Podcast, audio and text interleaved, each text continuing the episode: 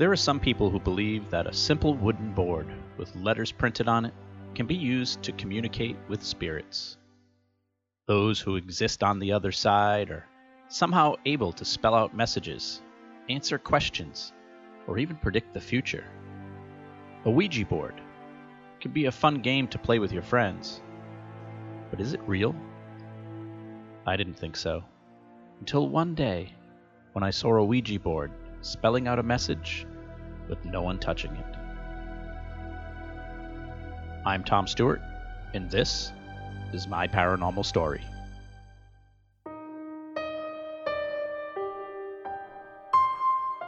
Before I start this episode, I want to thank you for listening.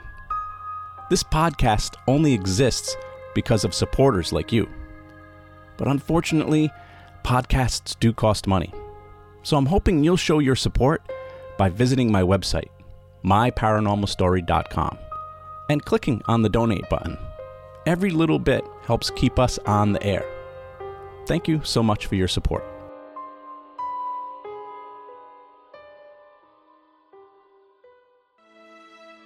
Spirit boards, or Ouija boards, as they're commonly referred to today, have been around since the 1800s. At first, they were thought to be harmless parlor games and had nothing to do with the paranormal. But a spiritualist named Pearl Curran started using these wooden boards to communicate with the dead. It was right around the time of World War I, and so many families were willing to do anything to hear from their lost loved ones. From there, these spirit boards started to become popular with cults and alternative religious groups. Some claimed they could not only contact lost loved ones, but pretty much any spirit.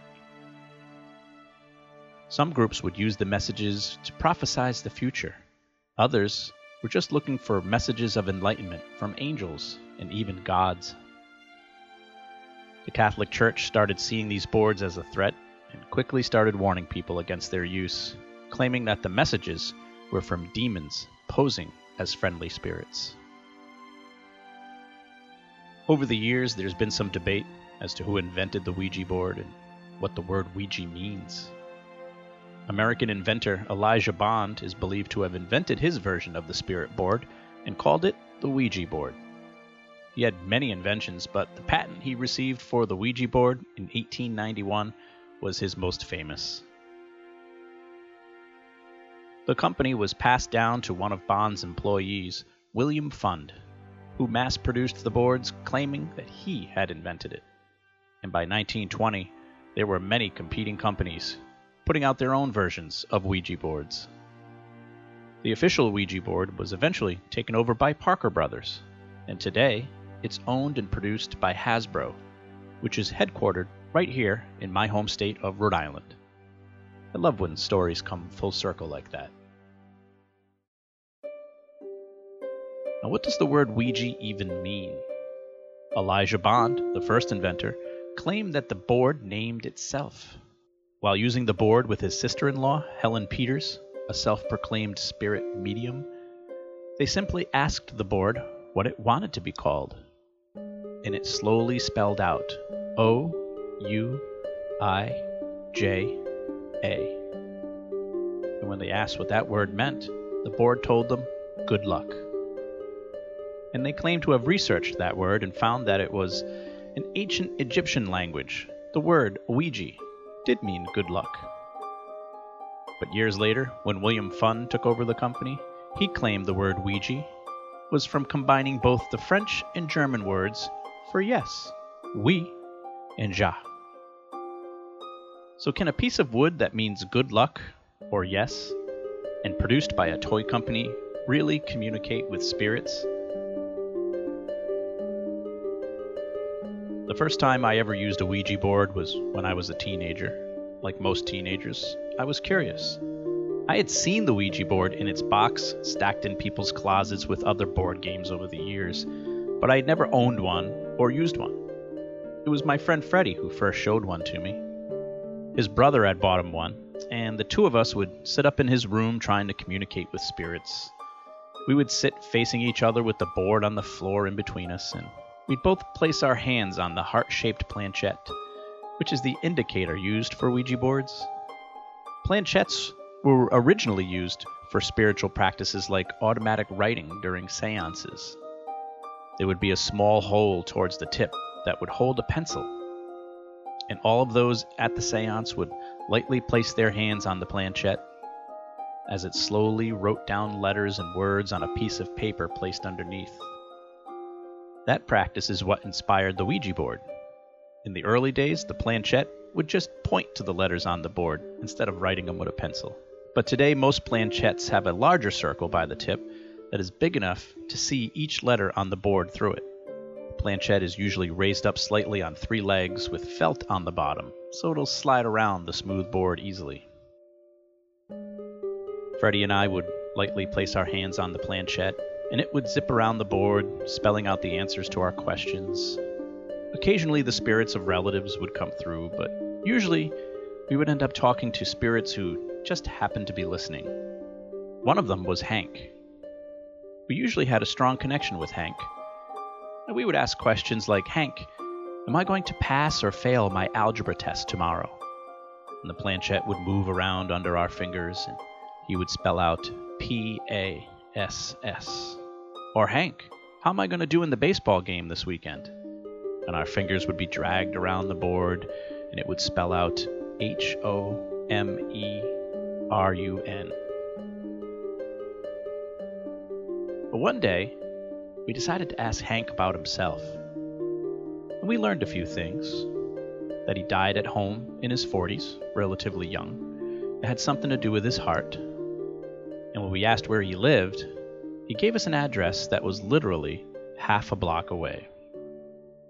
All this time, we had been talking to a spirit who used to live in a house we walked past almost every day. And from that day on, we never looked at that house the same. Quite often, we would see an older woman in the yard tending to her flowers, and one day Freddie worked up the courage to go and ask her if she knew Hank. She looked at us kind of funny, but said, Yeah, that's my late husband's name. Why do you ask? And Freddie and I were stunned. He quickly dismissed the whole thing by saying, No, no, no, uh, Hank's much younger. We were looking for someone else and we just took off. We ran upstairs to his bedroom, anxious to communicate with Hank again on the Ouija board. We wondered if he had a message we could pass along to his wife, or maybe he just wanted to know if she was doing well. But for several days, we had no luck getting in touch with Hank again. It was as if he wasn't even listening anymore.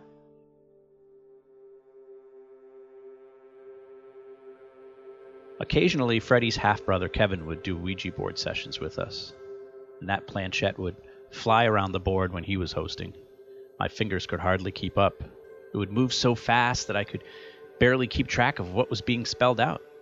It was as if Kevin had some sort of stronger connection with the spirits. And some of them would talk to him regularly, like they were old friends.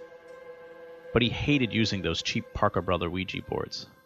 So he invited us to his apartment to do a session with his personal spirit board. He told us to come by on Sunday night so we could help him with something. Kevin lived in a small apartment on the second floor of a two family home. He had a small living room, a couple of small bedrooms, and a pantry. It felt a bit confined with the slanted ceilings, but I suppose it was just enough for a 20 something year old single guy. His apartment also had a set of stairs that folded down from the ceiling that accessed the attic. And he would use that attic for his witchcraft and warlock spiritual practices. He explained to us that he needed our help with a spirit removal. So he led us up into the attic and he explained to us what was going to happen. The attic was dark and warm. There was a small window on one end that was darkened by a thick curtain. Only a small floor lamp lit the room.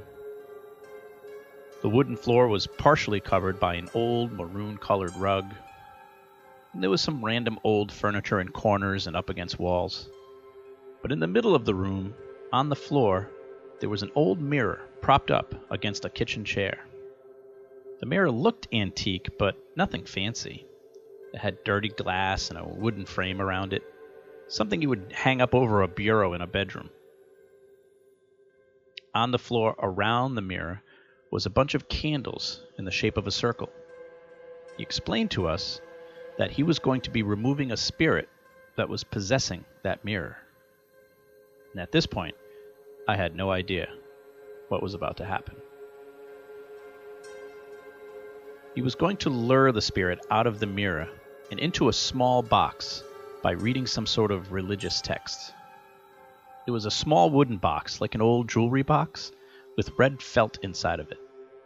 And Kevin placed the box with the lid open in front of the mirror and instructed Freddy to quickly close the box when he gave him the cue. Kevin then handed me a large crucifix hanging from a leather string. It reminded me of one of the ones my grandmother always had hanging around her house.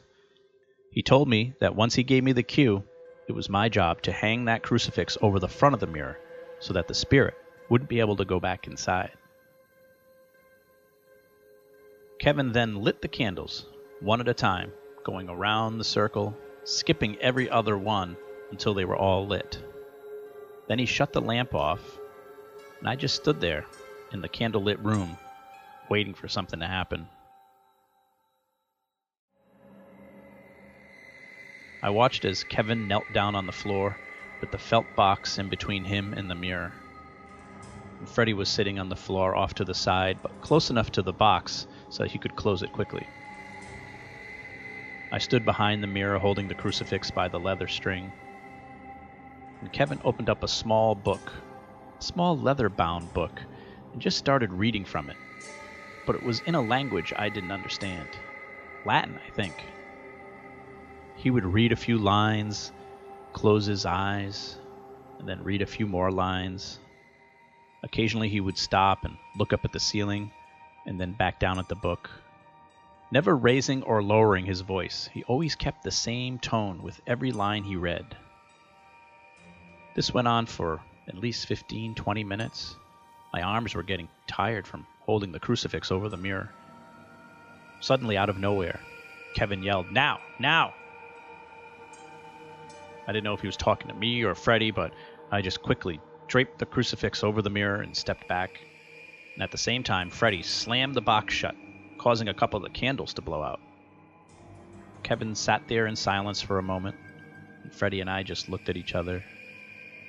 Finally, I spoke up and said, Did we get it? And Kevin calmly said, Yes. He brought the closed box with him and put it on his pantry table. What are you going to do with it now? I asked him. He explained that later that night he would do a prayer ceremony asking some spiritual council to take the spirit away. I wasn't sure what he meant by all that, but he told us that if they were successful, they would give us a sign by putting some fresh dirt on home plate. As Kevin and Freddy continued to talk in the pantry, I was standing off to the side, leaning up against the wall in the doorway, connected to one of the small bedrooms. The room was kind of small for a bedroom, maybe okay for a kid's room or a small office, so for Kevin it was the room where he used his spirit board. I could see it from where I was standing. It was set up in between two wooden chairs. The chairs were facing each other, and the spirit board was laying on the seats of the chairs like a bridge between them. And underneath it was a half melted, unlit candle. I could tell this wasn't one of those Ouija boards you buy at a toy store. It was much larger and thicker, looked a lot heavier, and the letters were burnt into the board. The planchette looked like it was wooden and not plastic. I asked Kevin about it, and he brought us into the room. He told us a warlock who was his mentor gave him the board many years ago. He claimed that the spirit board was made from the wood that came from a tree in Salem that had been taken down after it was struck by lightning. His board was one of only about a dozen or so spirit boards made from that tree, and was handed down over several generations. It was beautiful, too. It was like a piece of art, really. But he didn't want to do a session right then. He said he was still kind of tired from the spirit removal we had just done. So we went back into the pantry. As we were all standing around chatting, I, I kept looking in the other room at the spirit board. For some reason, I just couldn't take my eyes off of it. And then suddenly, I felt like I saw the planchette move just a little bit. I thought maybe it was just my eyes playing tricks on me. But then I saw it move again. Suddenly, it started moving around the board. It slid over one letter, then another, and then another, and stopped. I couldn't make out what it said. So I raised my head a little higher, and it moved again. This time I could see it spelling out T O M, and then stopped. Suddenly, Kevin looked at me and said, You see something?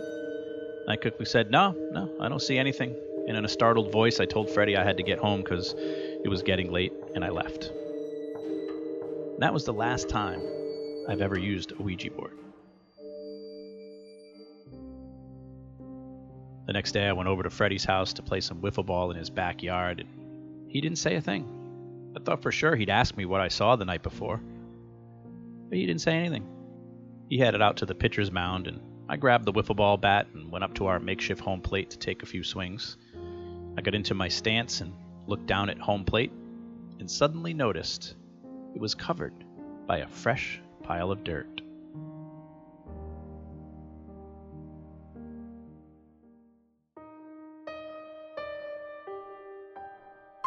My Paranormal Story is written, produced, and narrated by me, Tom Stewart.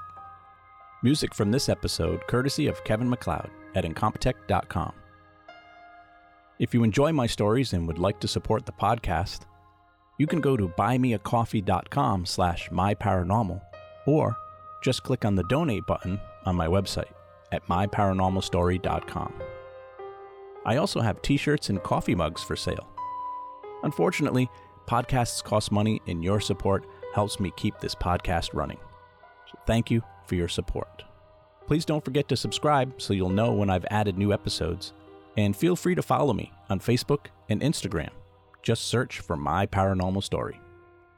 If you have a podcast and you'd like to have me as a guest, or if you would like to ask me a question or tell me your paranormal story, you can email me at myparanormalstorypodcast at gmail.com. Thanks for listening. I'm Tom Stewart, and this is my paranormal story.